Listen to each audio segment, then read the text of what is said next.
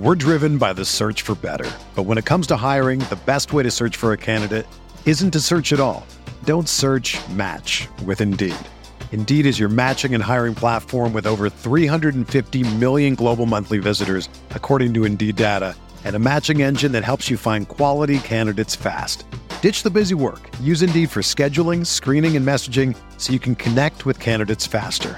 Leveraging over one hundred forty million qualifications and preferences every day, Indeed's matching engine is constantly learning from your preferences. So the more you use Indeed, the better it gets.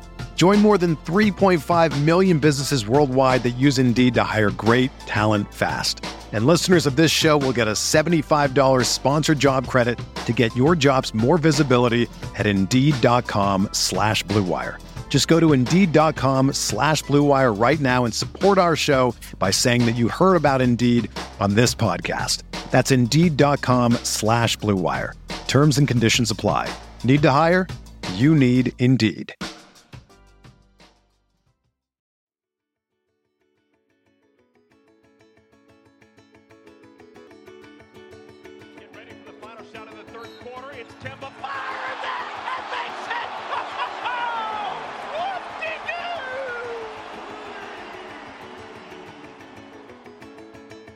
You're listening to BuzzBeat Radio, your premier Charlotte Hornets show. All right, welcome in, Hornets fans, Queen City Hoops readers, Sports Channel eight fans. This is episode fifty-two of BuzzBeat Radio. Uh, we've got a lot to get into today. Trade deadline is now less than two weeks away on February the eighth. Uh, Kemba obviously has been involved in a lot of trade talks. We'll cover that. We'll cover last week's Hornets action, a heartbreaking loss to the Miami Heat, wins against Sacramento and Atlanta, cellar dwellers, and then a tough loss to New Orleans on Wednesday night. So we're going to get into all of that and then much more. So stick with us.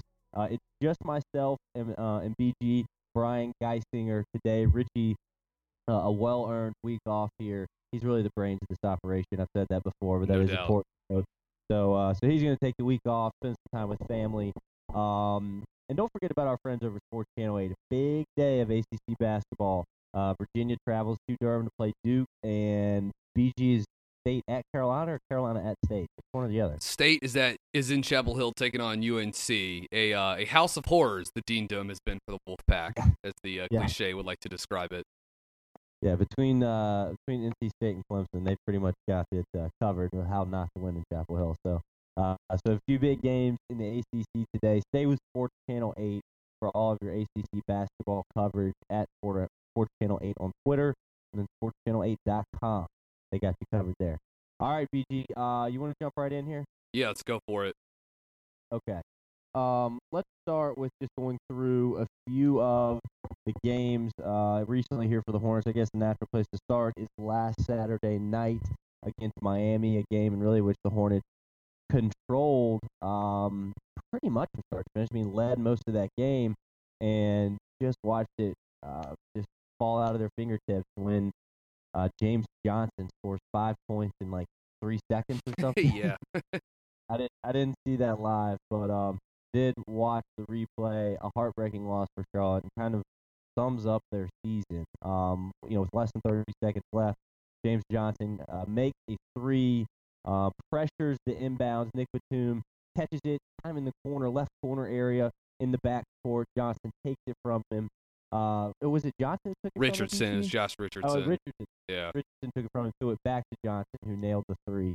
Um, just an awful sequence for Charlotte, and they go on to lose that game. Um, Clifford had some interesting comments after that one, B G, pretty much saying that it, it was on the Hornets. You know, they had the scout on guys like Wayne Ellington uh, and had the scout on plays that Miami tried to run down uh, the stretch there. Uh, he spoke about Kelly Olynyk specifically. Hornets lost him in the second half. He got Miami back in the game, but mm-hmm. Clifford was pretty adamant that it was all on the team uh, for losing that game. Yeah, I, I mean... I thought the third quarter, where they scored thirty-five points, was some of the best basketball Charlotte's played all season against a good Miami team that's in the midst of a great run, although they had a pretty bad loss to Sacramento earlier this week. But the Hornets were so darn good in that third quarter, and then to just play the way they did down the stretch, getting outscored by eleven in the fourth quarter, and to cough that game up the last minute. I mean, I looked this up on Unpredictable later that night. The Hornets had a ninety-nine point one percent chance of winning that game when they were up after the James Johnson turnover, and they were up one oh five one hundred, and they had the ball. I mean, do you know how unlikely it is not only to A, lose that game, but to lose it in regulation? I mean, it, it's yeah. just, it's it's so rare. It's it's literally one in a thousand. You know what I mean? Like, it's just, it's not, it, it was such a strange way to end the game, and um, just a deflating loss in front of a, you know, a good crowd on a Saturday night in, in Uptown, and they've got to turn around and play the Heat later tonight on the second night of a back-to-back. Uh, good luck with that. But I thought Wayne Ellington was once again incredible in this game. I mean, some of the shots he hit from Miami with M K G just draped all over him. They were they were amazing, and um, yeah, it's it's tough to really put into words what happened down the stretch. But you know, you just you they had a great third quarter. They pulled Miami to sixteen. They scored thirty-five. That's some of the best two-way basketball you'll see the Hornets play all season. No surprise that Kemba Walker played every second of that third quarter, too. And then to just Ralph it up down the stretch like that, and especially the way the last sixty seconds, the last fifty seconds played out, it's just sort of the story of the season. Yeah, it it was a heartbreaker. Um, an interesting note, Miami ran a play that Golden State has pretty much perfected, and they've stolen down basketball lineage that date back to, to high school. Uh, a little play that you run your wing. Really, you start your two wings at the baseline, one runs to the corner, he gets the ball there. And then really it's like a back screen at the opposite elbow area um, for usually the power forward, which in this case was James Johnson. He he zooms down to the rim, pass comes from the corner, it's an easy layup or dunk. So that's really what first basket was, and then Richardson gets the steal in the corner, throws it back to Johnson for the three, and then the last crazy sequence is the Dwight Howard foul, Kelly Olynyk in the open floor. Olynyk, if I remember correctly, it was just a grab-and-go situation. Yeah. You know, he grabs the defensive rebound, takes off down the floor, which he is very good at. Um, and I thought, I personally thought he was out of control. I, I don't, but at the same time, I don't know why Howard needs to really needs to reach in that situation. I mean, again, Olynyk's out of control. I don't, I don't know what he's going to do. He's going to heave one up at the rim, at the buzzer, basically. Um, You know, if Howard just stays on his hip and doesn't feel the need to reach down uh, and, and cause the foul there. I thought it was surprising. Like, Miami had a timeout, I'm almost certain. And and they just chose, Spo just trusted his guys to go up there and, and get a shot. And they, they sort of got lucked out because the foul was blown with, what, zero point two seconds left in the game? Sort of right, unbelievable. Right. But this, I thought, was a great game, too, for Nick Batum. Uh, unfortunately, it was sort of just lost because... I mean, he takes, he gets to the free throw line ten times, but it'll just be totally forgotten about because of the way Charlotte collapsed down the stretch.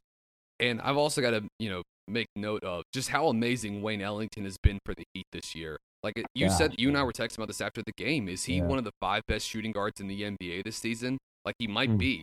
He's definitely in the top ten. It's not even close. Um, and I mean, he they run that does, play. Yeah. They ran that Go play ahead, multiple man. times for him. That's like. It's him yeah. coming off two like like a, a staggered pin downs on the weak side into a handoff with Johnson or or Olynyk or whatever. I yeah. mean, they're running this guy off triple screens. It, it looks like yeah. Duke's offense from two thousand four with J J Redick, like just doing anything they can to get this guy open. And uh, I mean, he's just not missing. It, it, it's ridiculous. Yeah, the way he bends defenses right now, especially with the way he does not stop moving. I mean, he really is. I think you made this comparison in terms of his movement off the ball. He's like Klay Thompson. Yep. And, uh, you know, it just, it doesn't stop. You know, they run those stagger pin downs uh, into a dribble handoff. They'll run horns action where, you know, he starts on one elbow and Olynyk will be on the other. Johnson will, will give it to Olynyk, a quick, you know, set a quick little pin down for Ellington. And now Olynyk and, and, uh, and Ellington are in a dribble handoff situation, which is horrifying for any defense. I mean, yep. Olynyk, you know, and you pointed this out yesterday on your Friday column uh, on Sports Channel eight is, you know, Olynyk's gotten really good at that little fake handoff, and then he zooms to the rim. And so uh, Miami is, I mean, they're an organization, they're a franchise bolster, they're a team that thinks outside the box. They're they're great at player development, and what they've done with Wayne Ellington is, is nothing short of miraculous. Yep. Um, it, it's fun to watch because he plays the game the right way, but it's frustrating to watch. I mean, in a game like this where he just burned you. I mean, he's ten to fifteen in that in the game against Charlotte last Saturday, six to ten from three. Um, but again, you know, Clifford talked about it after the game. I, I mentioned his comments a minute ago. You know, according to him, we had this guy on Ellington, and it was really on us a few times that gave him some good looks, and he did get Brian. I thought some pretty clean looks in that game, yeah. especially late when he'd already burned you. I mean, you got to sell out on that guy. Uh, so going into tonight, uh, we're again we're recording this on a Saturday morning, so Charlotte will play in Miami tonight. You got to think that's going to be priority number one, right? Um, limiting Wayne El- Wayne Ellington. Um, let's see what else in this game. Just quickly want to touch. I mean, the Hornets were good offensively. Um, you know, defensively they were they were pretty good until the fourth quarter, yeah. and that pretty much changed all the numbers. Um, uh, Charlotte didn't shoot the ball exceptionally well from outside. They were only seven of twenty-seven, but really good from the mid-range in this game. Um, really, really good, actually. Above fifty percent from the mid-range in this game. Uh, Jeremy Lamb was strong. Um, bench was pretty good in this game. So really a, an overall pretty good performance. Nick Batum, uh, I mean, I think that's the one probably of note performance that we need to talk about. twenty-six points in this game. Uh, I don't know, B G, probably his best game. Yeah. That yeah. or maybe the maybe the Portland game a few weeks ago too. Yeah. Uh, he's probably had a, a like a handful of games where he's looked like this, but you just would have liked to have seen you know a dozen or so of them, uh, you know, as opposed to just a, a, you know four or five of them. But yeah, he was he was incredible this game, and and with him, I'd have to double check, but I would be willing to bet ten free throw attempts is if that's not the most he's had all season, it's got to be darn close to it. Yeah, it's it's got to be up there. I mean, he was he was. superb in this game. twenty-seven point five percent usage rate in this game, which is probably a little high for him, but if his is at twenty-seven point five and Dwight Howard's is eleven point five, then I'm happy. I mean, right. that's like more of what we're going for as an offense, I think. Um, yeah, let's see, Kemba, thirty-seven point five uh, usage. Yeah, Batum, twenty-seven point five. I mean, that's that, that's the one-two punch that we've always pictured with these two, so it was healthy to see that. Yeah. Um, Uh, yeah, anything else on this? Yeah, just to, just to finish up on Batum, twenty-six points is a season high for him, and ten free throw attempts is also a season high for him, too. Right. Again, no no real surprise there, though. Right. Um. All right, so then to Sacramento uh, on Monday night, you know, obviously a game Charlotte has to have, and it, it was not it was not a pretty one. Nope. Um. You know, I mean, give the Kings some credit. They, they had some fight. Um. You know, they've got some players that can fill it up. I mean, but they, defensively, they're just they're just such a joke. And really, their offensive shot selection is about as poor as I've seen in the N B A. Like, in sometimes with Willie Cauley-Stein, literally, he, he looks like he's just taking shots, like in spite of the Sacramento Kings in certain situations. I mean, his shot five selection, of twenty in this game. It's amazing. I mean, twenty shot. I mean, are some you of kidding the shots me? That guy took were, were just absurd. Um, so anyways, yeah, I mean, you know, when Dwight digs down to cut off Fox or, you know, Buddy Hield or name your dribble, um, you, you know, your penetration guy, you know, Cauley-Stein's open in the mid-range area or even at three, and he did, he did chuck one three in this game, actually. Um, so yeah, just uh, unbelievable shot selection. When that guy puts it on the floor going to the rim, like he, he has nothing, like no move. How, how many times do you see a center attempt twenty shots, have a usage rate of about twenty-five percent? And only take two free throws. Like, that's how yeah. you know you, you just you weren't at the hoop at all, man. Like, you were just taking terrible shots yeah. from the mid-range. Or you're so out of control, you're not yeah. going to get the whip. And, and I mean, that's Cauley-Stein. I, I mean, which I don't I mean, I don't get it with him and, and really this team because he got a fair amount of minutes at center in this game. Mm-hmm. So, like, just catch screens, man, a roll to the rim. Like, you don't have to, you don't need the ball in your hand. You don't. His problem anyway. is he fashions himself as Giannis. But, it, like, yeah. he should be Tyson Chandler. That right. that With should that, be, that's what yeah. he should be doing. Yeah, or like a Clint Capella kind of type. You exactly, know I mean? he, yep. he, he doesn't need to be this guy who's taking twenty shots after he's held the ball for three or four seconds. Like, it's just absurd. But uh, the Kings are terrible, and the Hornets uh, had to work for this one. In the end, Kemba led all scorers with twenty-six. He had nine assists in this game, too. Didn't shoot it exceptionally well, but he got to the free throw line ten times, made nine of those. Um, I mean, he, you know, he pretty much got what he wanted in this game. Uh, probably could have knocked down a few more shots. He actually made five threes, only six field goal attempts, so really bad from the mid-range and at the rim in this game for Kemba, uh, especially considering he got a fair amount of whistles as well. Um, Dwight Howard, pretty good in this game. Usage rate, again, not not crazy high, under twenty percent, nineteen point five. Him and Batum had a pretty pretty much an equal usage rate in this game. Howard with fourteen points, sixteen rebounds. Um, made six of his nine free throws. Okay, that's that's good. I mean, that that's what we want from Howard, pretty much right there. Mm-hmm. Uh, Marvin Williams continued to shoot the ball great. Jeremy Lamb was really good in this game. Uh, he really carried the bench unit. eighteen points, uh, three of six from behind the arc, seven of twelve from deep. So, um, Hornets got what they needed, but there was just no energy in this game. I mean, that that was really my one note. They, I just didn't feel like they had an extra gear. Um, in many sequences, B G, it kind of seemed like they were going through the motions, which is, you know, it, I kind of get it with this team, but at the same time, it, it's disappointing, especially against an opponent like Sacramento. Yeah, I think this is one of those games where you could tell they missed Michael Michael Kidd-Gilchrist. He he didn't play this game. Trevon Graham got the start, and he's he's certainly an energy guy too, but um, you know, M K G is as fiery of a competitor as you'll find in the league, and I, I thought his presence was sort of like, I don't think he would have solved this team's overall energy issues. It we're in the it's this this team is w- way out of the playoff scenario. Well, not way out, but they're out of the playoff scenario right now. It's the doldrums of the season, so I can totally get, you know, you being, especially coming off that Miami game, that maybe not being your most uh, festive team environment. But I, I think that's where you really miss Michael Kidd-Gilchrist. I was kind of hoping Trevon Graham, who's had a, a marvelous season, um, in, in as we've documented in a variety of different ways, but I think he only got up three shots this game. This would have been a fun game to see him go out there and score twelve, fifteen points on a handful of shots and hit some threes, and just didn't really quite happen, unfortunately, for him. Uh, this was a weirdly high turnover game for Charlotte. Uh, mm-hmm. fifteen turnovers against the Kings defense. I mean, that's that's it's sloppy, uh, yeah. yeah, it's just that's on that's on Charlotte, you know, and especially after they have only eight the night before or two nights before against uh, Miami. You talked about Jeremy Lamb. I thought Jeremy Lamb was incredible this game. And this is, I'm trying to think of the right way to describe this. Like, this is everything you've hoped for with Jeremy Lamb. Um, right. This is a guy that takes a lot of mid-range shots. And even though he's a pretty good mid-range shooter, you can make the case he takes too many. I mean, forty-eight percent of his field goal attempts come from the mid-range. Now, he shoots a good number on those, forty-three percent. But this game was cool because he takes twelve shots, and only two are from the mid-range.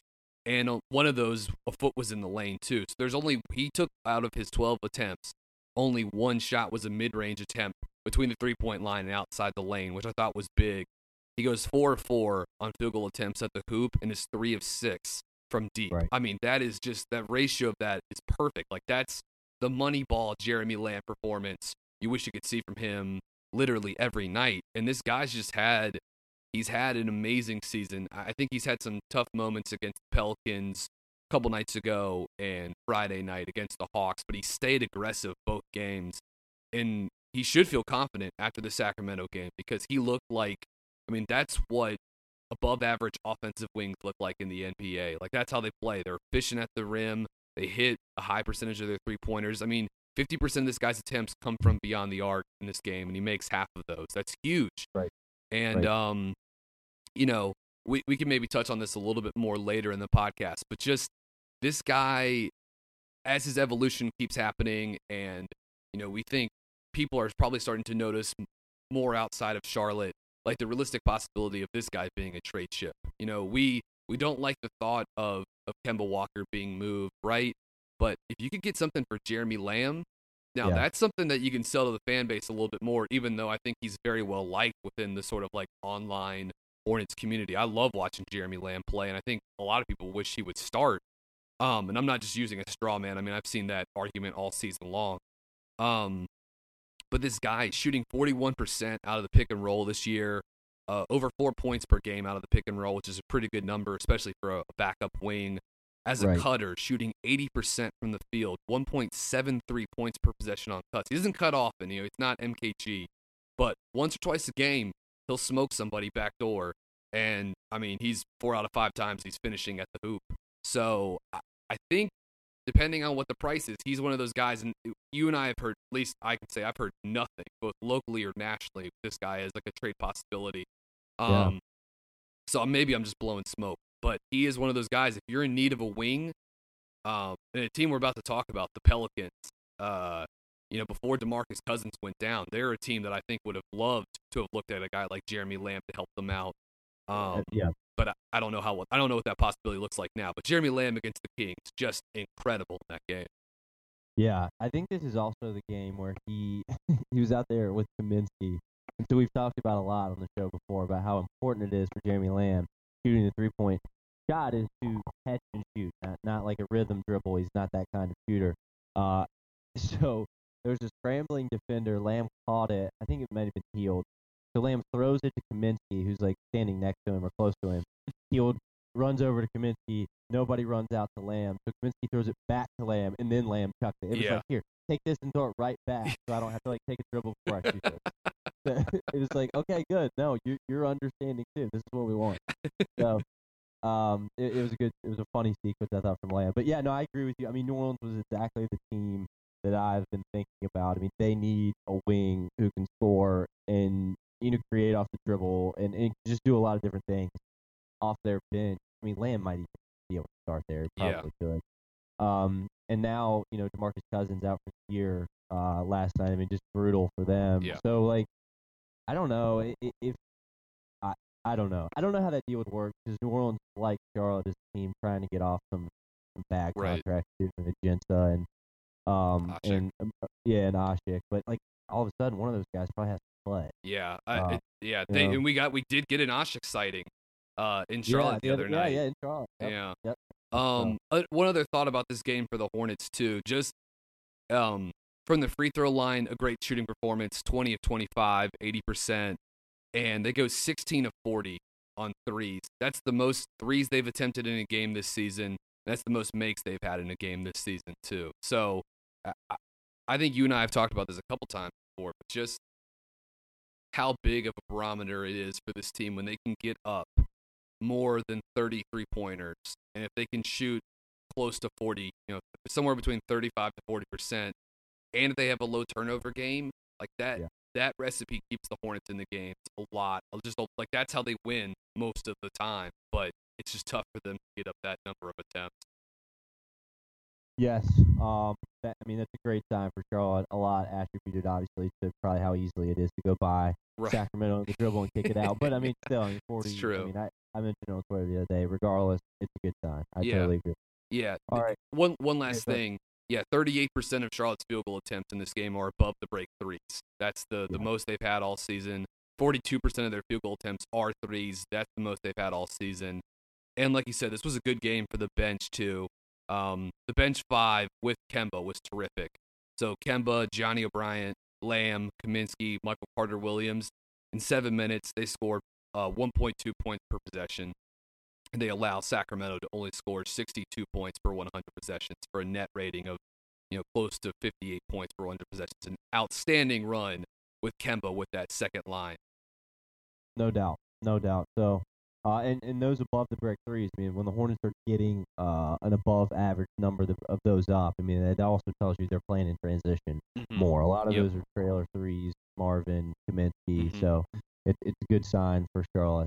No doubt. All right, let's get to this New Orleans game on Wednesday night. You know, it felt like a game, a big opportunity for the Hornets. Um, just one of those better key playoff teams that the Hornets, you know, they got to find a way to get wins over these kind of teams. They can't just feed on the cellar dwellers, kind of what they've done in January is they're seven and four. You know, they just haven't beat anybody that impressive, at least not consistently. It's, it's been a lot of two wins, one loss, three wins, one loss. So New Orleans wins this one, one oh one ninety-six. Uh, this was just a slog. Um, you know, very sloppy game. Charlotte uh, offensive efficiency of ninety-four point one in this game. Uh, it would be twelfth percentile in the league. New Orleans wasn't much better, but this game was just not very. Not very fun to watch. Um, you know, again, I, I think New Orleans, they muck up games. They just do. Yeah. They don't they don't play extremely hard defensively, but, you know, when you have Anthony Davis who can clean stuff up around the rim and, you know, they play with active hands. They don't move their feet, but New Orleans created a lot of turnovers, especially early in this game, by just slapping at the ball, and, and the and the refs were not calling fouls early. I mean, you know, three or four sequences in the first quarter there where, you know, we go by, somebody goes by A D or Bogey or Rondo, and it's a clear path to the rim, and somebody reaches in and slaps the ball away. I mean, it's just, they have traits of a lazy defense, but they have athletes and they have length. Um, they can make up for that, and, and they were able to a lot of times in this game. Um, too much Dwight Howard for me in this game. Usage rate was lower than maybe the eye test would have suggested to me, about twenty-two percent. Um, but just, you know, he, he just, and you knew it, you know, going to a game with DeMarcus Cousins and Anthony Davis. DeMarcus obviously spent the most time guarding him, but, like, those two are going to have a dick measuring contest. I mean, it's yeah. just, like, inevitable. You right. know, like, with those two personalities, they're they're going to go at each other. Uh, you know, it's going to be a lot of wasted possessions, and it's going to slog and muck up the game. And it inevitably did. Dwight Howard finished twenty-two points and sixteen rebounds. Good stat line, uh, nine of sixteen from the floor. Uh, but again, I just feel like, you know, if he's getting as many touches, post touches as he did in this game, I just feel like it, it is at the detriment to, to, to the offense. You know, the larger yeah. picture, bigger picture of the offense. Uh, Kemba scores twenty in this game, um, pulls down five rebounds, dishes out seven assists. He was eight of twenty from the floor, three of seven from deep. Only gets to the foul line two times in this game, so really a bad sign. The Hornets didn't get there. Well, Frank got there a lot, and we'll get to Frank in a little bit on this one, which is pretty hilarious. But, um, but yeah, Kemba just not able – just didn't give him any whistles, too. I mean, good grief. Uh, it felt like he got to the rim a fair amount, but uh, he was not getting the benefit of the doubt from the officials in this game. Batum was terrible. Um, one good game, one bad game. That's pretty much the trend with him. And then I'm sure we'll talk Frank here in a minute. Just one of his uh, better games in a while, and just the fact that most of it came against Anthony Davis just makes makes it so funny and random. But B G, what do you got on this? Yeah, I wish I could have bet money before the game on Dwight and DeMarcus both picking up technical fouls in this game. I mean, like, what a predictable. Like, you ever want to think the N B A is scripted? I mean, obviously I don't, but that those two guys, I mean, it was just, it was so, you could just see it coming from a thousand miles away. Um, no, no real surprise there. One other thing I want to highlight, or a couple things. First off, I thought the defense Marvin Williams played in this game was incredible. Uh, he had a couple possessions where he got down in a stance on DeMarcus Cousins and just wouldn't let – I mean, that guy bulldozes everybody, and yeah. he couldn't even get through Marvin. And on a couple of those times, Trevon Graham, you know, he, he dug down from the wing, and on at least one of them they forced a steal and a turnover.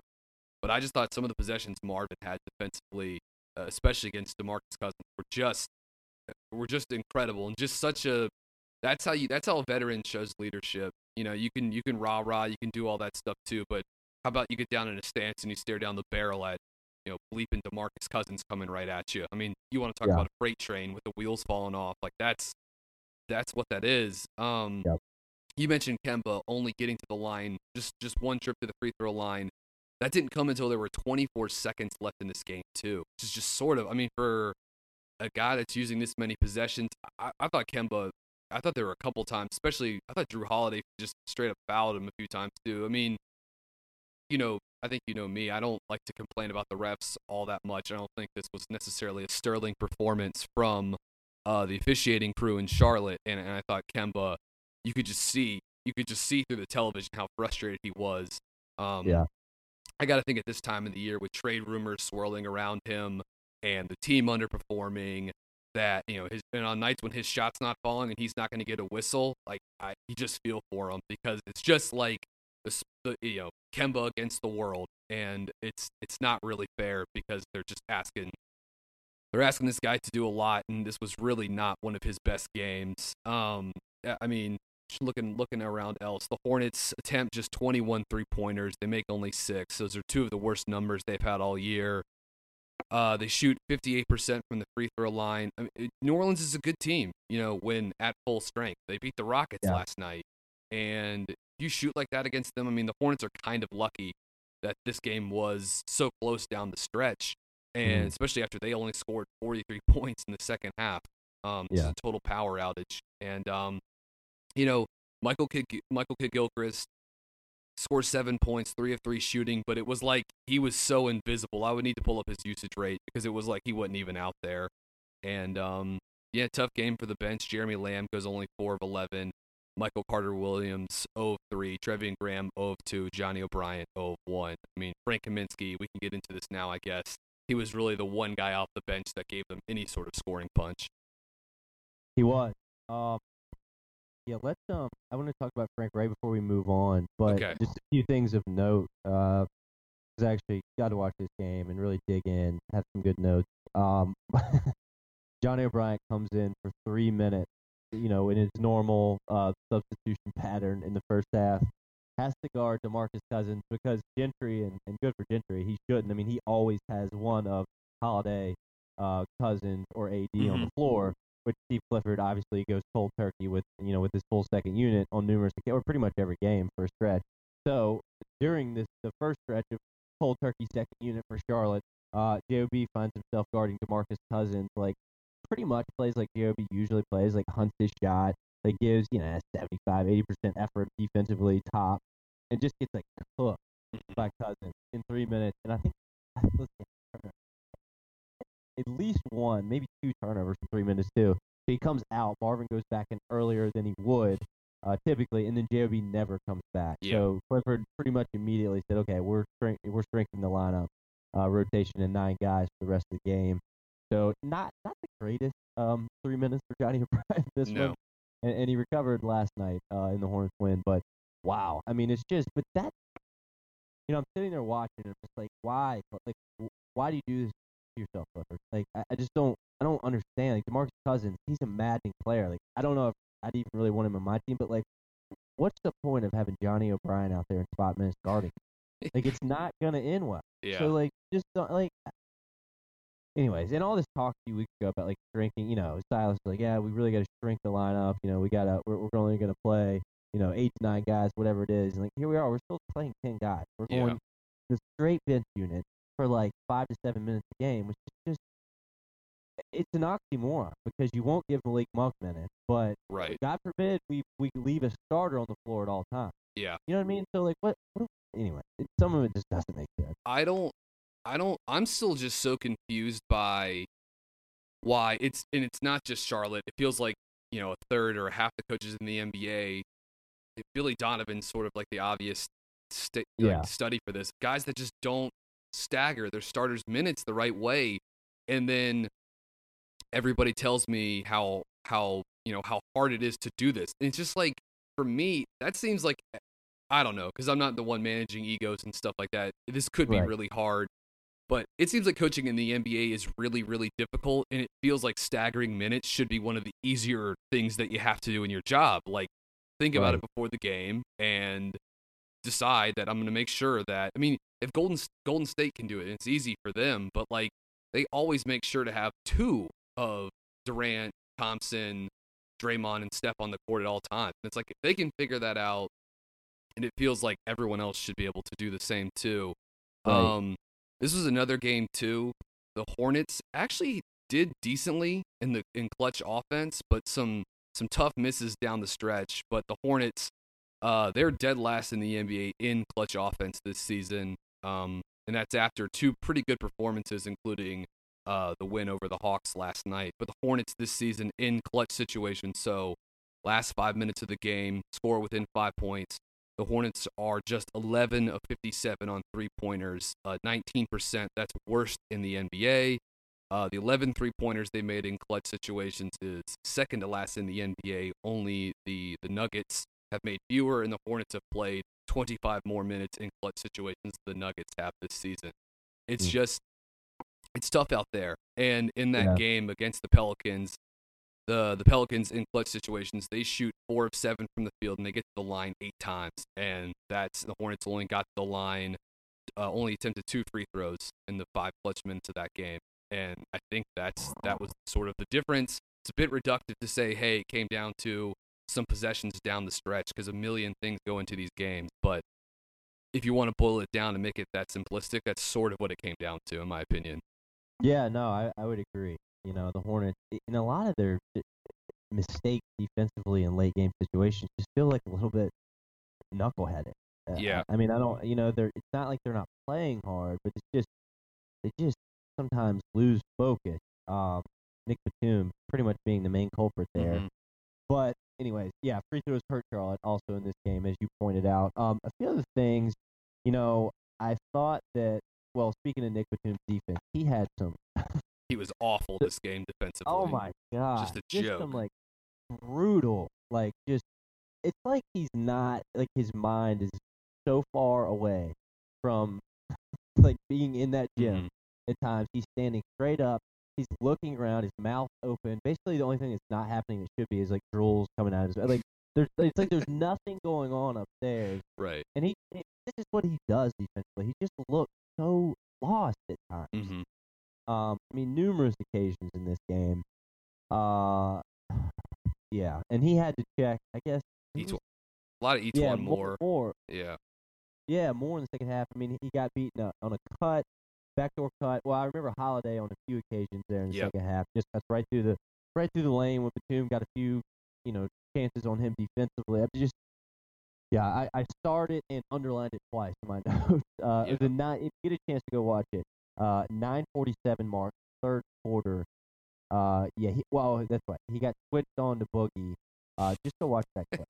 like, that, that's probably like a bad Nick Batum defensive moment that that goes into the top five. Yeah. Um, and then Frank. I mean, we got to talk about Frank. He was awesome in this game. Mm-hmm. Uh, he finishes with sixteen points again, five rebounds, four sticks on the floor, three uh, one of one from behind the arc. But Frank has got really good all of a sudden here at playing in those little pick and roll situations with Kemba or M C W or, or, or Batum, whoever it might be. And he pops real quick. Hornets are getting better at getting him that ball quickly, and then he's he's really punishing closeouts uh, mm-hmm. quite creatively. It's not like he has this burst of a first step, but he wiggles by the first guy, and then he can get into that little like crab dribble, like back my way to the rim, uh, and, and you know, and get something around the basket. So you know, I've really been impressed with Frank here recently and his ability to to you know have a guy run right by him, attack the closeout, and keep the offense moving. Uh, I mean, he did that to Anthony Davis on I don't even know how many occasions in this game. Mm-hmm. He had one move. I think this was in the first quarter, certainly in the first half, where uh, he ran a little. It's it's not. It's somewhere between a pick and roll and a pick and pop, and it's just sort of like he sets the screen and he sort of like rolls side rolls pops a little bit to the side, and they got the switch. And he either got one. He got one of the New Orleans guards, undersized guards, on him, Holiday or, or Rondo, and he just took him straight to the post and scored and got an and one. And yeah. It was like, that's that's the pl- kind of possession you wish you could always see from Frank. You know, as soon yeah. as these opponents decide to put a smaller wing defender on him, they can just go with a little bit of momentum and go to the block and get you a bucket. And yeah. that's that's the play you wish you could always see from him. Um, it feels like it, it's a little infrequent. But, um, well, I mean, it's like exactly what we saw against Miami in the playoff series in twenty fifteen when yeah. they tried to go small and they tried to go Winslow on him. And I mean, like that game, what was it, game three or game four? I can't remember. I think it was game three. He just, like, took it to Winslow that whole game. And, like, this this is it. Like, we know yeah. he can shoot, but, like, this is the seven-foot, uh, this is the seven-footer who can punish smaller lineups or smaller matchups that, that we wanted to see. And then you just don't see it very much. You mm-hmm. see him spurts now. But, um, but, yeah, I agree with you. He is aggressive when he gets that switch. Almost like Marvin, super aggressive. When he gets the smaller guy on him, he takes him straight down to the post. Uh, and is real aggressive at getting that matchup and demanding the ball. And Frank is getting better with that. And, you know, the Hornets offense that lacks some creativity with Dwight Howard, like, that's important. You know, we, you, you need to find those matchups to take advantage of. Agreed. And we talked about this play with, with regard to Kelly Olynyk a second ago, but he even did one of those sort of, like, fake – I can't remember which – I can't remember if it was Carter-Williams or Lamb, but he sort of dribbled to them like he was going to do a handoff. And instead, he sort of like, you know, picked up, kept, continued the dribble and turned the corner, went right around Cousins, who had basically no interest in actually like chasing him, and got all the way to the rim for a layup. And again, just another, like that's, that's all on Frank, you know, like that's just, that's him going out and getting a bucket. It, it was a really, really impressive uh, and aggressive move. And it is fun to see how that, that sort of, that play has become sort of uh, really popular. And uh, the N B A recently, Andre Drummond's great at doing it. Uh, so is Kelly Olynyk, and Frank sort of stealing one of their moves uh, the other night against uh, uh, against the Pelicans. Um, The other thing that really frustrated me in this game was Michael Carter-Williams and Trevon Graham are still on the floor with five minutes and eleven seconds to go. Yeah. Um, that's just like flip it up. But it, you can't do it. Like, mm-hmm. It's just inexcusable. I mean, especially with M P W. Like, I don't care if you have to intentionally foul. Like, get Kemba back on the floor. You know, it's not the reason you lose this game, but it certainly didn't help. You yeah. know, Carter-Williams cannot be on the floor that long. He plays fourteen minutes. Should have played ten. You know, you should have gotten Kemba out there earlier. This game was close. You really needed this one. Mm-hmm. Again, it just, like, goes into – it's the same thing about, like, playing five guys off the bench together. Like, but at the same time, we're going to beat our heads against the wall to make the playoffs. So these are the kind of things you can't do. Yeah. Like, like he cannot be on the floor with five minutes to go. Yeah. Close game. I agreed. And there was one other play down the stretch, too. Um, game's tied at ninety-two with about three minutes left. Kemba hits a shot. Come down. Anthony Davis misses a jumper. Uh, next possession, uh, they go to Dwight in the post, and he picks up an offensive foul. And uh, turnover, Pelicans, Holiday scores on layups on the next two possessions, put the Pelicans up ninety-four ninety-two, then ninety-six ninety-two, and they never gave up the lead again after that. And I just sort of thought that's one of those, I hope it doesn't look like I'm cherry picking, just these sort of plays to highlight my opinions on Dwight, but it's just the guy doesn't make winning basketball plays, and that's another time where it's just an untimely offensive foul to turnover. It's a tie game with under three minutes left. You have the ball. Kemba just made a three. Like, this is now it's time to go win, and they come down and they turn it over because Dwight gets a charge or whatever. And yeah, B G, look, look, real quick. Like, we're not, we're not in the business of apologizing for knowing what we're talking right, about. Right, right, right, like, right. Like, right. like sorry. Yeah. Like, you, you don't, you don't want to become a more educated fan and know what you're really watching. Then that's fine. Yeah. Like, then. then, like, we're not the show for you. Yeah. Right? But, like, you said it. Dwight Howard is not a winning basketball player. You can look at box, you know, box score stats from nineteen ninety-five all day if you want and, and praise this guy and vote him into the All-Star game and hashtag uh, N B A vote Dwight Howard. Yeah. Come on, Hornets fans. Everybody get on the bandwagon. Like, that's fine. But don't forget, we're twenty and twenty-seven. The offense is far worse than it has been in the past with Cody Zeller and Kemba Walker. Like, you don't want the truth, then don't listen. Yeah. Okay? But, like, he is not making his team better. That's what we're talking about, period. Period. I mean, if you see something different, you're entitled to your opinion. But, B G, please. Like, yeah. we don't need to, like, apologize about, about yeah. what Dwight Howard really does to this team. R- Richie and I did a buzzcast after this game. And, I, again, I didn't think it was one of Dwight's worst performances of the season. But just the the... overall, if you're sort of like reading through, if you're just sort of really dialed in, just not an amazing effort on either end of the court. And again, that that offensive foul and turnover with less than two, less than three minutes in the game. Again, it's a bit reductive to say it comes down to just one play or one possession, but in these sorts of high leverage moments, you know, he always ends up being around the ball, and you just can't trust him.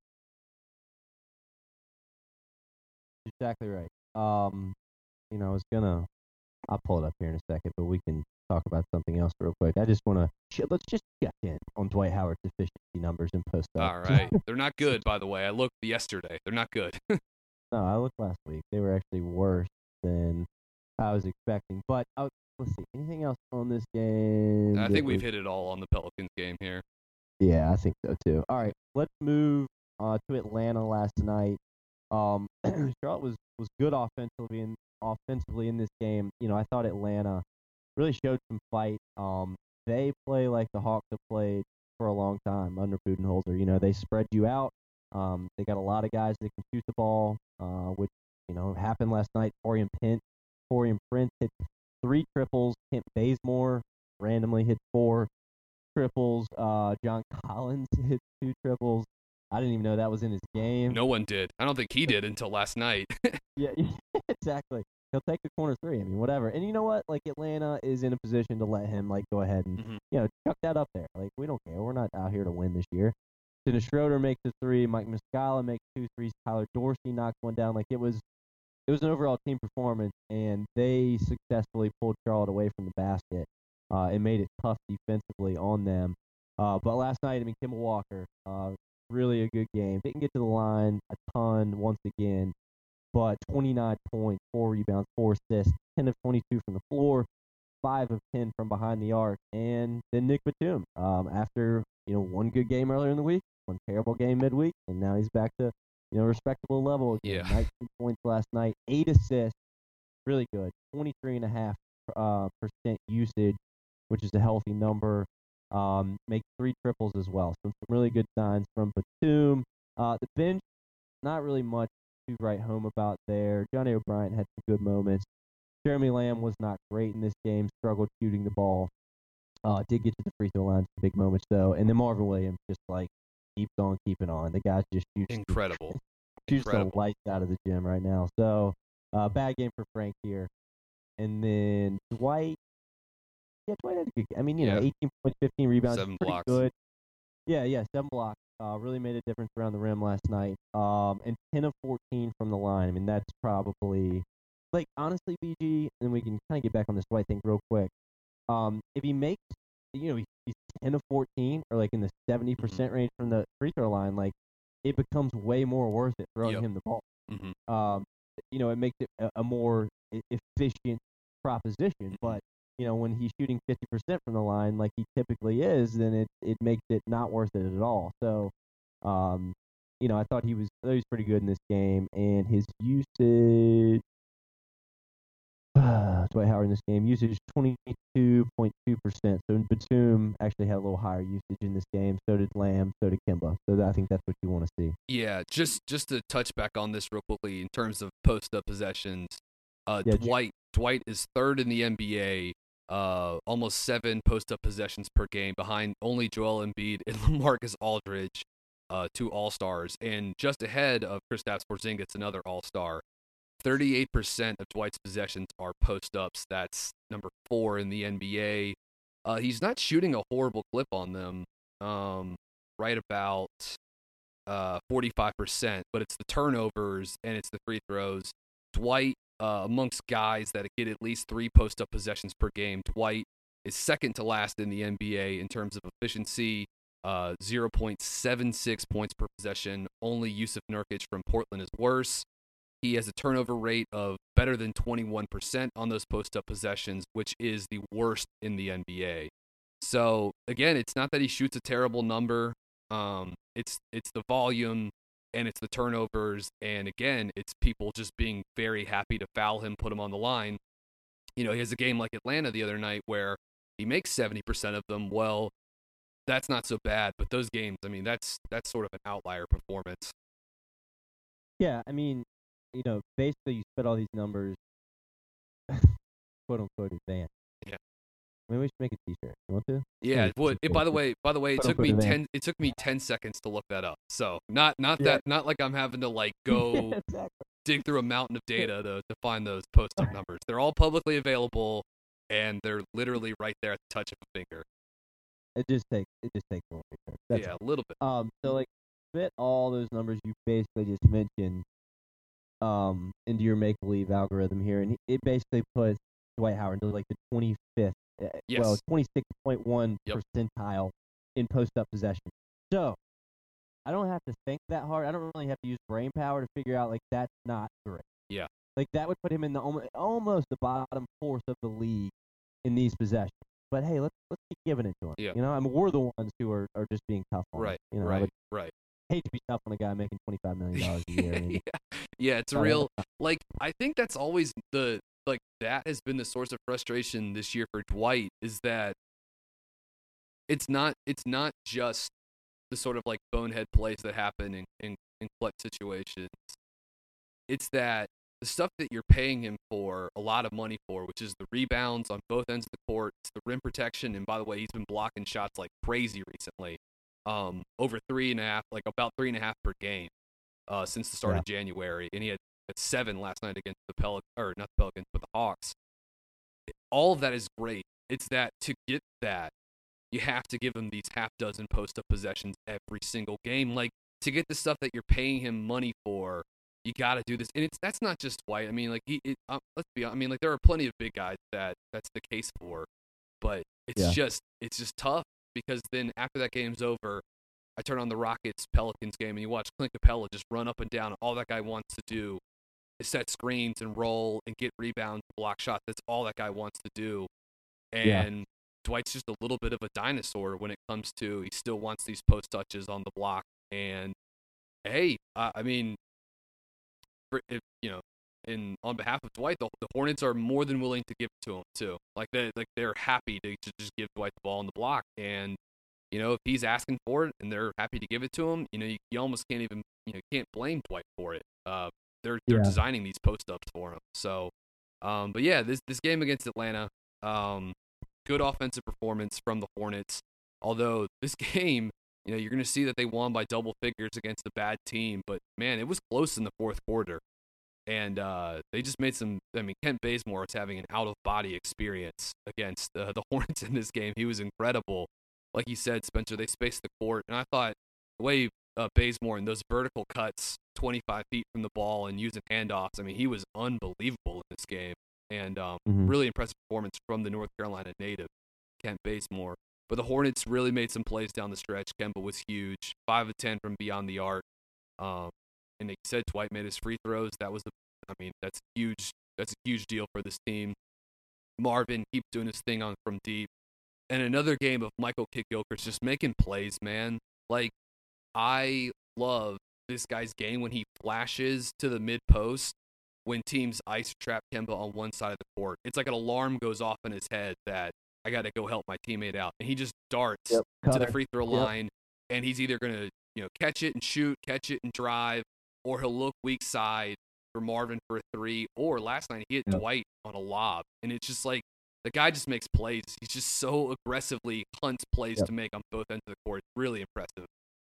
Noses roll. It's just simple, smart basketball. Just, you know, if there's an extra defender at the ball, get to the middle of the floor. Now you're playing three on two or four on three or whatever mm-hmm. it might be. I mean, it's just just play, playing smart basketball. And Michael Kidd-Gilchrist is just he that he's built like that. Yep. I mean, that's the kind of player he's always been his entire career, dating back to high school. He's, what do you need? I'll do it. I yep. just want to win. Yeah. You know, and, and I mean, and that's what that's what Steve Clifford has built in Charlotte. I mean, that's, um, that's how most of the guys in Charlotte are. I mean, look, last thing on Dwight in this show, you want to know what why he frustrates me more than anything else is because he's not a winning player. And yeah. I know what I'm watching. I, I know what I'm looking at, watching basketball, okay? And and I, and I know what winning players look like. And he is he is pretty much the epitome, like empty calories when it comes to stats. Yeah. In the N B A, like there's a collection of these guys, but he's right at the top of the list. And if you watch him and you think he's making this team better, you're just not you're not watching the game the right way. And I'm not not saying you don't know what you're talking about, or you don't yeah. have a right to an opinion, but he's just not a winning basketball player. He doesn't give the effort that it takes. He doesn't set up his teammates that have a better chance to make this offense better. Um, you know, and if it has to be a trade, if it has to be you give me this, I'll give you this, then that that's not it's yeah. not a successful proposition. We have a guy who will strap it on, do whatever you need, just like Michael Kidd-Gilchrist. And his name's Cody Zeller. And if he yeah. could just stay healthy, you know, we might be talking about a much different situation for the Charlotte Hornets team uh, right now um, and into last summer when they had to trade for Dwight Howard. But, you know, it, look, this is what these kind of guys, Zeller, Kemba, M K G, Marvin, like they exist because they played for Steve Clifford for a number of years now. Okay, he, he has instilled this mentality into them. And that that is what the Charlotte Hornets, that's what this culture really is, those type of players. Dwight Howard just doesn't fit that mold. I mean, that I think that is the larger point. You want to get basic, you want to throw away advanced stats, you don't want to talk about all that stuff, fine. Then I'm giving it to you right now. He's not a winning player, and I just named off all the guys that are. And you know why, because you watch a play, and they go out of their way to make plays, hustle plays, sacrifice for the team. Tell me he does the same thing. He doesn't. I don't think he right. does. And, you know, I, for whatever it's worth, I know after the game, some people were tweeting at me that they saw Dwight, you know, high-fiving and then shaking hands with some of the Hawks players and stuff like that. And, you know, he was their team teammate of some of those guys last year. I will say, I, I've brought this up multiple times before now, but, like, Kevin Arnovitz on Zach Lowe's podcast in the fall, previewing the season, said this team, like when they found out that Dwight got traded to the Hornets, there were like text messages exchanged between teammates, people that worked for the team, you know, celebrating this guy's departure. Um, whether that, I mean, whether that's true or not, who knows? But like Arnovitz, who's as plugged in with that team as you'll find any reporter in the N B A, he was reporting on that on Lowe's podcast, so I'll I'll, I'll believe him. That's for sure. And um, you know, I, I didn't. I was obviously watching the the Fox Sports South feed with Eric and Dell last night, but my buddy who's in Chicago, he was streaming on League Pass and had the Hawks feed on, and just said Bob Rathburn and Dominique Wilkins were just trashing Dwight for like big stretches of the game. Um, I don't think he necessarily left a uh, a good vibe around the team in Atlanta. Although for whatever for whatever it seems, you know, there are plenty of people around the Hornets that seem to be very positive about Dwight, including the broadcasters and including what seems to be a big chunk of the fan base. But I'm just going off on what I see and what the numbers show too. And yeah, it's a guy that is not a winning player, even when he's out on the court with guys like Kemba Walker and M K G, who, when those guys play, Charlotte, um, Charlotte is elite on both ends of the court. But uh, but yeah, it's just it's it, it could you just you wish Zeller was out there because you know what this team looks like with a healthy Cody Zeller, and from from my eyes and what the stats say, it, the team is just better and more fluid with, with Cody out there as opposed to Dwight.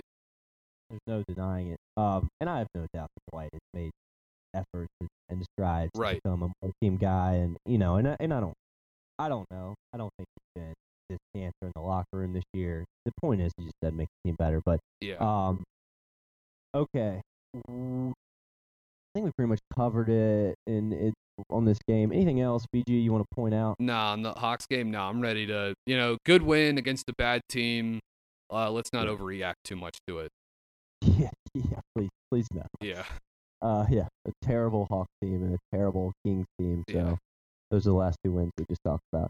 Uh, real quickly, and then we'll move on to some Kemba trade talk and other things. Uh, month of January, the Hornets are seven and four.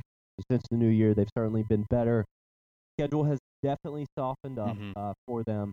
But some quick numbers here: Charlotte, uh, one oh nine point five offensive rating uh, in the month of January. That's sixth in the league. one oh four point three defensive rating. That's good for ninth, so a top ten offense and defense in the month of January.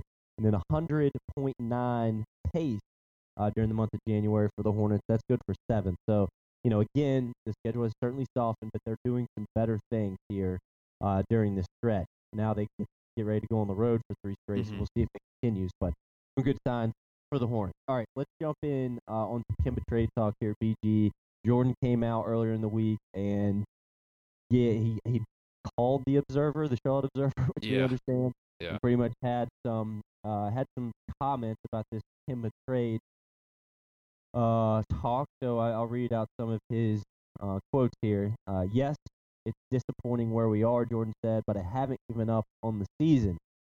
Um, or you know, reacting to Kemba saying he would be devastated if the Hornets traded him, Jordan says, obviously the season has been disappointing so far. And there have been teams asking about players. Also, we've been asking about players, Jordan said.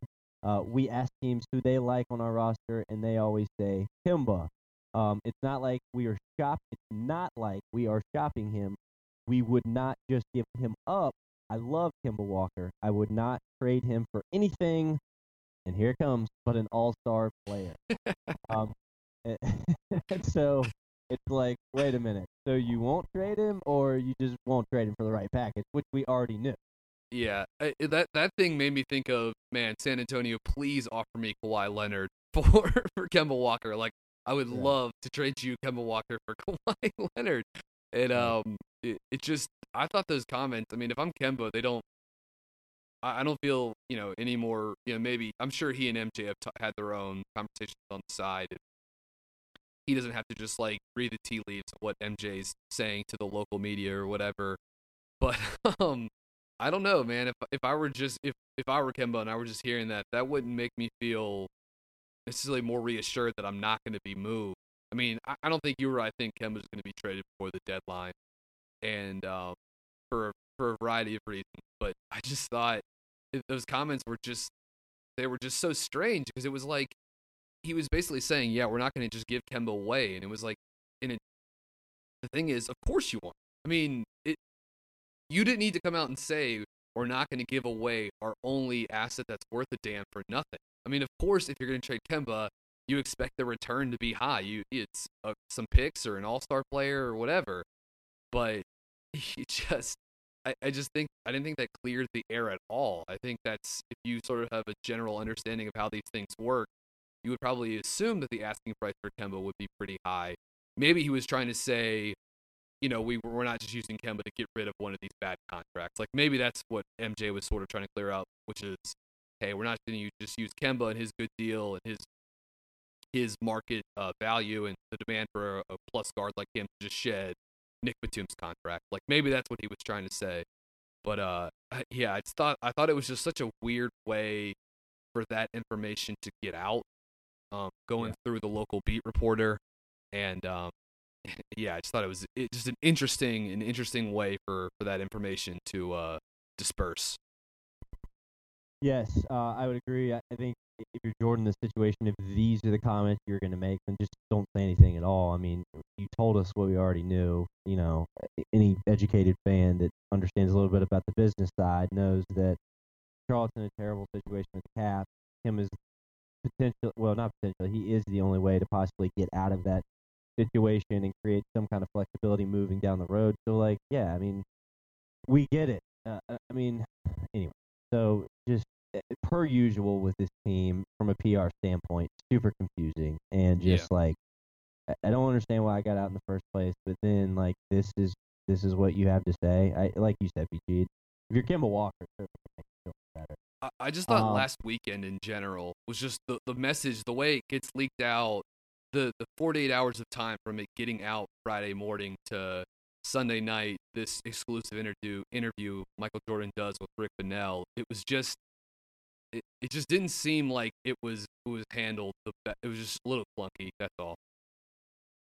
It's def yeah, definitely a little clunky, and yeah, sometimes you can't. It's hard to get a feel that the team is using the. It, sometimes it feels like the team is using the observer to paint, you know, a positive picture, and then other times it feels like, you know, it, it's the exact opposite. Yeah.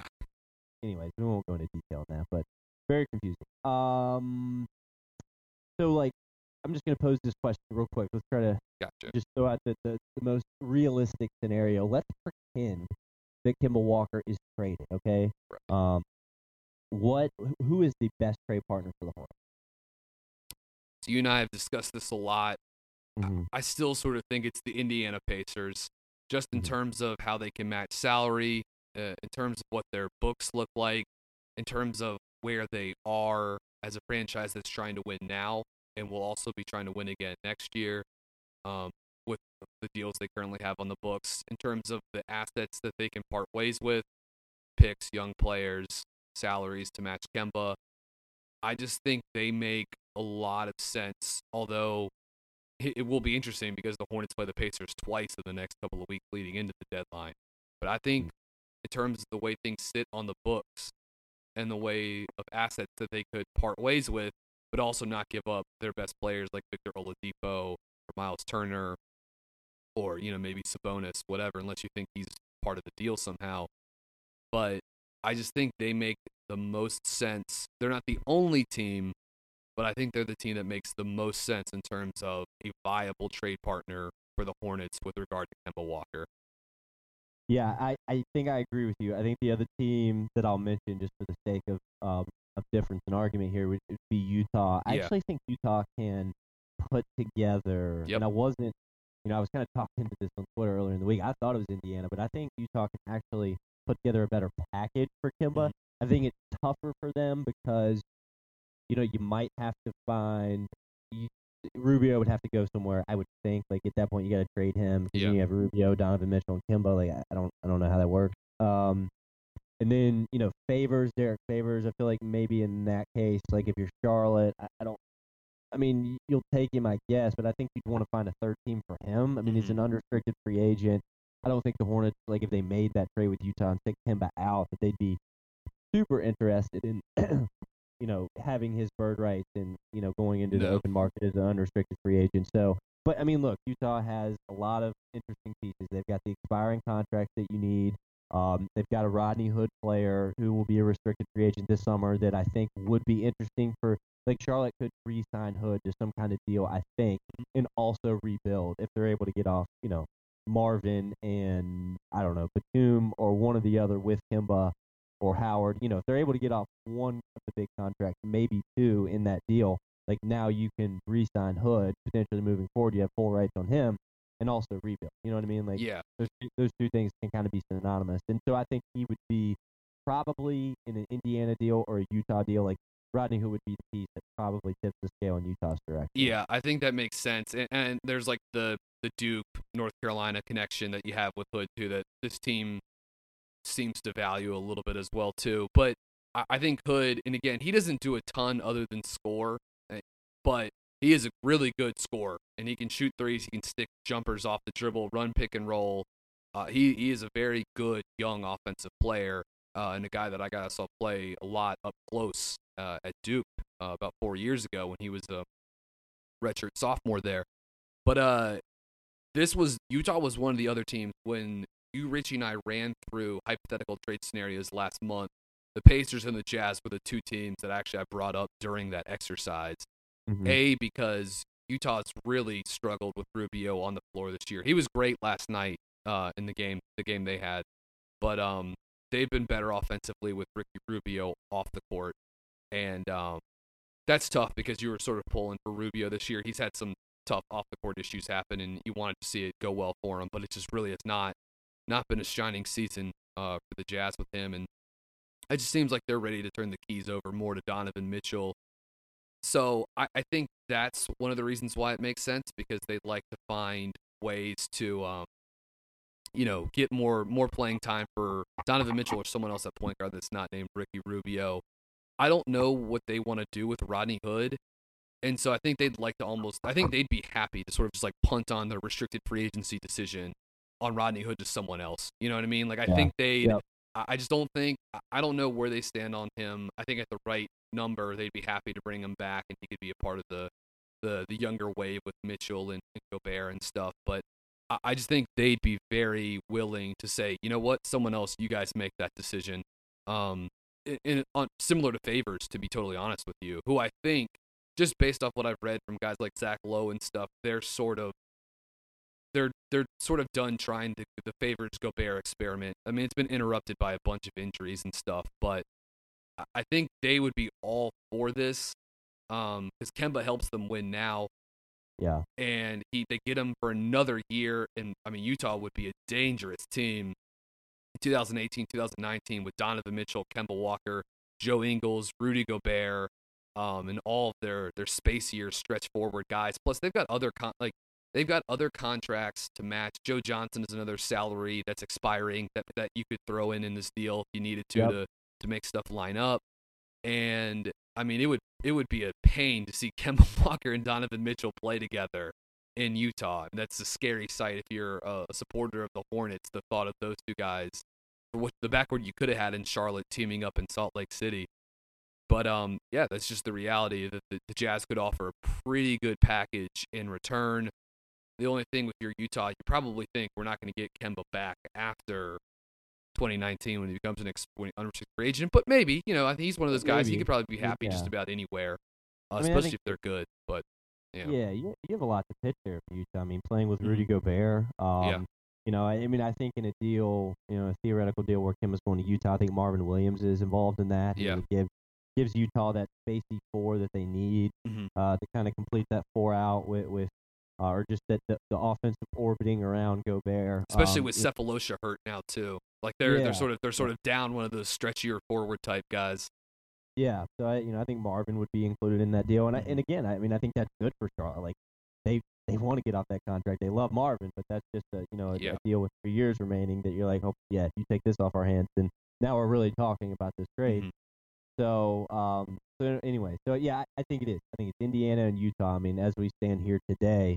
Uh, again, less than two weeks from the trade deadline. Uh, we'll see if noise goes down uh, or if it kicks back up here as we get into next week. But I think those are two very obvious trade targets uh, as of right now. And the other thing to watch, I would say, I don't really want to get into conversation about it, but it looks like this Cleveland, uh, Sacramento, George Hill uh, trade that was definitely supposed to happen has all of a sudden hit yes. a little bit of a, a roadblock. So I, I, I have to imagine that it's all hands on deck in Cleveland right now, uh, trying to figure out how to get back the best possible player in their last-ditch effort to, to convince LeBron James to stick around after this year. And I got to think they're calling Charlotte about Kemba. Yeah, so. yeah, I think I think you have to. You you got to think that. You know, only if the Cavaliers didn't have a first-time G M trying to make these moves. I mean, you right, could have right. could have had David Griffin come back, but alas, the Cavaliers, if nothing else, they are dramatic and, and good on offense too. Yeah, I think it's one of those things. What's interesting, if I'm Charlotte though, if they start poking around about Kemba, like if the if the if Kobe Altman's calling me, if I'm Rich Schoen, Kobe Altman's calling me, dude, I'm gonna be honest with you, I'm driving as far as I possibly can at that Brooklyn pick. Um, yeah. No because because here's my because I've been thinking about this a lot recently. If, like if I'm the Cavaliers, what do I do with that pick? What do I do? What do I do? For the longest time, I've thought they can't trade that. That's the insurance policy if when LeBron leaves, which we I think you and I probably both think he's gone after this year. That's how they start the rebuild. But now, and again, I wouldn't trade that pick if I were Cleveland. I wouldn't do it. I'd hold on to it. But I'm starting to come around a little bit more to the notion that maybe you should try to trade it, especially yeah. if you get a guy like Kemba Walker. Just hear me out on this. five thirty-eight is giving them about a five percent chance of winning the title. Um, here's the reality of the situation. They're, once LeBron leaves, it's going to be a long time before the Cavaliers get anywhere close to a five percent chance of winning a title. Like, it's going to be a while. And the other note with that is it's never going to be this good again in Cleveland. Like, I'm sorry, Cavaliers. Like, I hope you enjoy the two thousand sixteen title because mm-hmm. it's ne- you're never going to have LeBron. He's the best player of all time. You're never going to have him ever again. He's never coming back. And it's a bit short-sighted, but if you think along those lines and think we need to maximize this year as much as humanly possible, like no matter what, after this year, we're going to have to rebuild. It's going to be a multi-level, multi-year rebuild, whether we have that Brooklyn pick or not. Yeah. Um, and if we can trade for Kemba Walker or superstar X, Y, which, of which, you know, name me who that player is. Like, it's not DeMarcus Cousins now after he, unfortunately, is out for the rest of the year. And I mean, I don't think he was going anywhere anyways because New Orleans was sort of starting to really develop chemistry between he and Davis, and they were playing good basketball.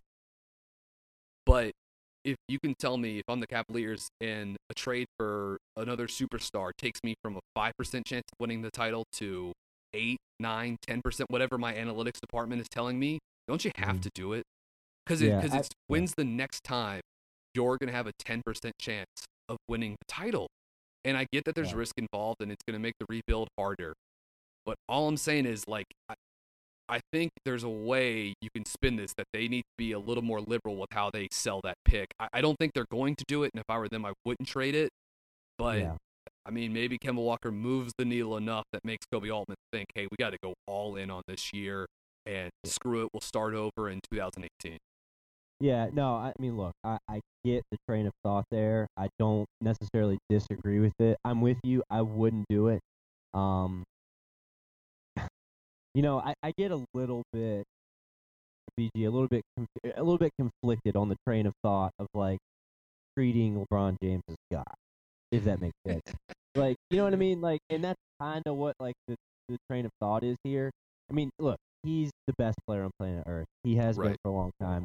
He will continue to be probably for a few more seasons. But like, I, I think that at the same token, it would be a healthy thought exercise for Cleveland to not think that way.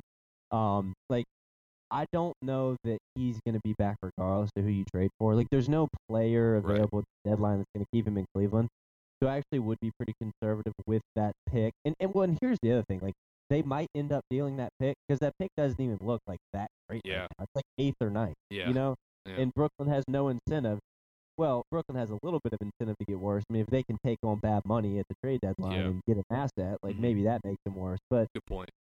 You know, but, like, I don't know – I don't even know that that pick is going to be so good that, like, it's like, oh, how do we part ways with it? You know what I mean? So that could make the decision for them. But if I were Cleveland, I'd be very careful with this, like – I mean, I, I get it. Like, Windhorst is kind of on this thing right now where it's like, oh, but you'll never have this opportunity again. Yeah. And I'd be like, well, wait a minute. You don't know that, number one. And number two, like, I don't think that's the healthy way to really approach it. That, that's, like, you, you, you yeah. still have to build a team regardless right. of – you know what I mean? Like, that's your job. It doesn't matter that LeBron James is right. here now or, or getting ready to walk out the door. Like, your job is to build a team. and your job is, is to be the, the smartest in doing that. Mm-hmm. And I don't know. I mean, again, I completely understand your point. I just don't. I don't know. I, I would. I would tend to probably be a little bit more conservative with that. But that's, you know, I'm right there with you. Like, if I were them, I'm not flipping. Like, I wouldn't. Like, this pick, even though you said, like, it, it might only be eight or nine or whatever, um, it is funny to think of Spencer Dinwiddie having this career year and him just ruining lives amongst Cavalier fans and personnel people. Like, that's, the N B A is ridiculous for a variety of reasons, that being another another one of them, that Rondé Hollis-Jefferson and Spencer Dinwiddie are just ruining the Cavaliers' rebuild by being noticeably better this year than they have in years past. Setting them back two decades. It's just, it's ridiculous. But I'm with you. Like, I wouldn't move off this pick if I were the Cavaliers. Like, the reason why we think we won that won the Kyrie trade, which is looking like less and less of the scenario, like less and less of the, uh, uh you know, the reality, because he's been so good and Boston's been so good. Right. But because we had this pick, and this allowed us to get Isaiah Thompson, get Jake Crowder, and help us win now while also sort of hedge against the future with this Brooklyn pick.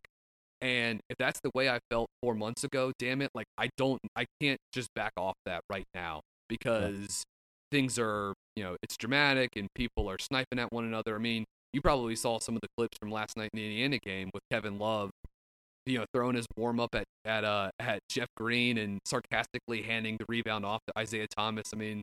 But as bad as that is, as bad as it looks, uh, yeah, I think I would still hesitate to move that pick, because again, it's it's going to be it's going to be what I use to sort of restart the rebuild. And um, but you know, maybe if you're the maybe if, so maybe if you are the Hornets and the Cavaliers come talking to you, maybe you can't get that Brooklyn pick, but maybe you can at least get, you know, Cleveland's first round pick, which won't be good most likely.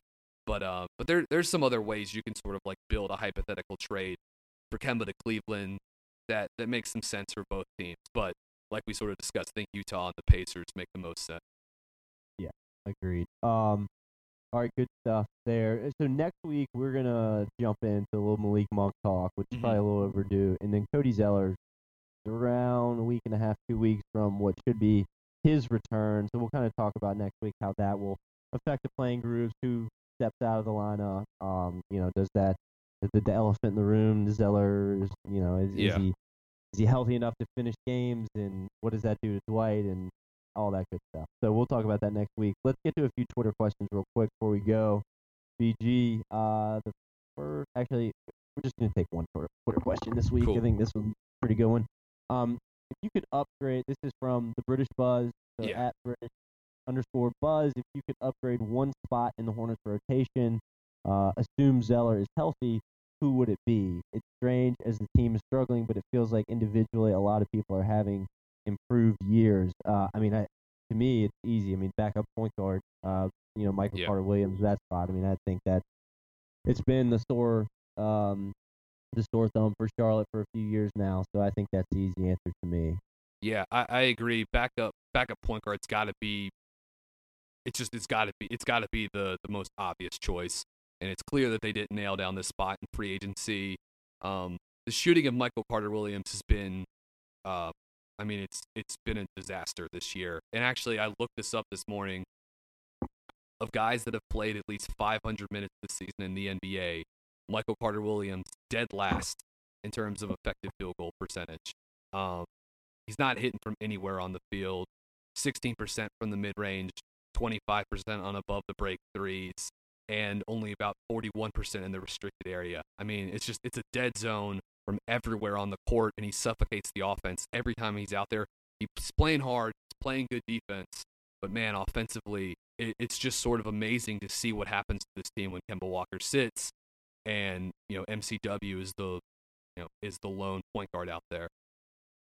I mean, you're, you're literally, um, downgrading to a, to a G League player when yeah. Kemba sits, and it's just, you know, you can't, again, I mean, we talked about it earlier in the show, like, you he can't be in the game mm-hmm. with five minutes to go. I it just, I don't care who you're playing, if, it, if it's a close game, you got to have Kemba out there, and if not, then just have Batum and Lamb out mm-hmm. there, you know, taking the ball handling duties. But it's it's been a brutal stretch for the Hornets, experimenting with, with backup point guard for the past few seasons, and, uh, And it, you know, it is certainly limited uh, this team, amongst other things, injuries. But, uh, but yeah, it's a shame.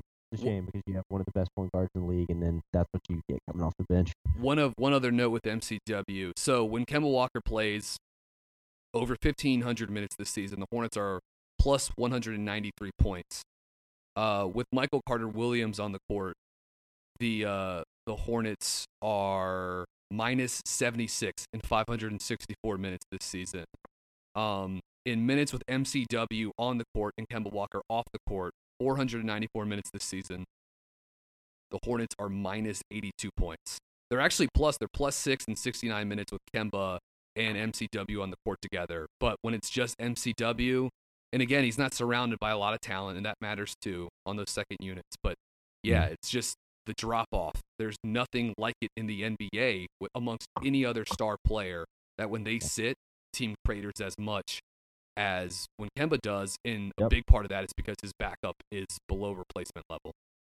Yeah, yeah, and that that's something that wasn't brought up, um, you know, in the All-Star. I mean, you know, I'm, I don't get really into the All-Star voting process, but that just wasn't brought up with mm-hmm. Kemba. I, I thought enough is like how much worse his team is when he's off the floor, and, and that is to say, like, worse than anybody else in yep. the entire N B A.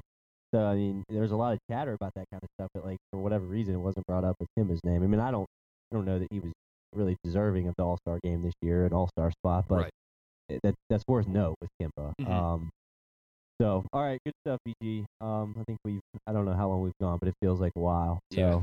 And we could still go for a few more hours. Yeah, no doubt. Got to get out of here. Um, you're going over to Cameron Indoor yeah. to see the big game today? Yeah, keep an eye for me. I'll be uh, press row, close to midcourt, uh, across from uh, the Virginia bench, actually. So, nice. I'll be able to stare into Tony Bennett's dreamy eyes from uh, about fifty feet away. So keep an eye for me. I'll be wearing uh, team neutral colors and looking like a moron with the uh, Cameron Crazies right behind me. There you go. Just wear your um, just wear your Dwight Howard jersey. Yeah, no, what I need to do is I need to get a Buzz Beat sweatshirt, and I need to wear go. that on press row. I need to get us that exposure on, on a nationally televised game. I blew it by not doing that, honestly. That, that's all right. We'll get you one. There'll yeah. be other opportunities. All right, good stuff, my friend. Go enjoy it. Big game today. Check yep. that out. Look for P G on press row as the Cavaliers, the second-ranked Cavaliers, mm-hmm. travel to Durham to take on the fourth-ranked Duke Blue Devils. Should be a good one. Uh, all right, uh, for me, that's that's B G. Uh, Richie will be back next week. This was episode fifty-two of BuzzBeat Radio. Thank you very much for listening. Make sure to connect with us uh, on Twitter. Uh, Brian, real quick, your yeah. Twitter handle uh, at BGeisBird, at B G E I S underscore bird. Um, it's probably time for me to uh, to change that change that up. I made it my junior year of college, so yeah, probably time for me to to improve that. Um, and just quick shout out, Richie, we missed you too, buddy, and looking forward to having you back next week. Absolutely, second that. I'm at Q C H Spencer on Twitter. We are at BuzzBeat on Twitter.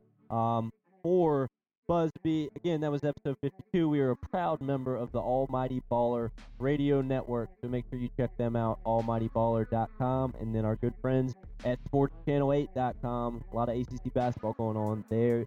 They are your one-stop shop uh, for the coverage there, at sports channel eight on Twitter. All right, until next week, that's Brian. I'm Spencer. Go Hornets.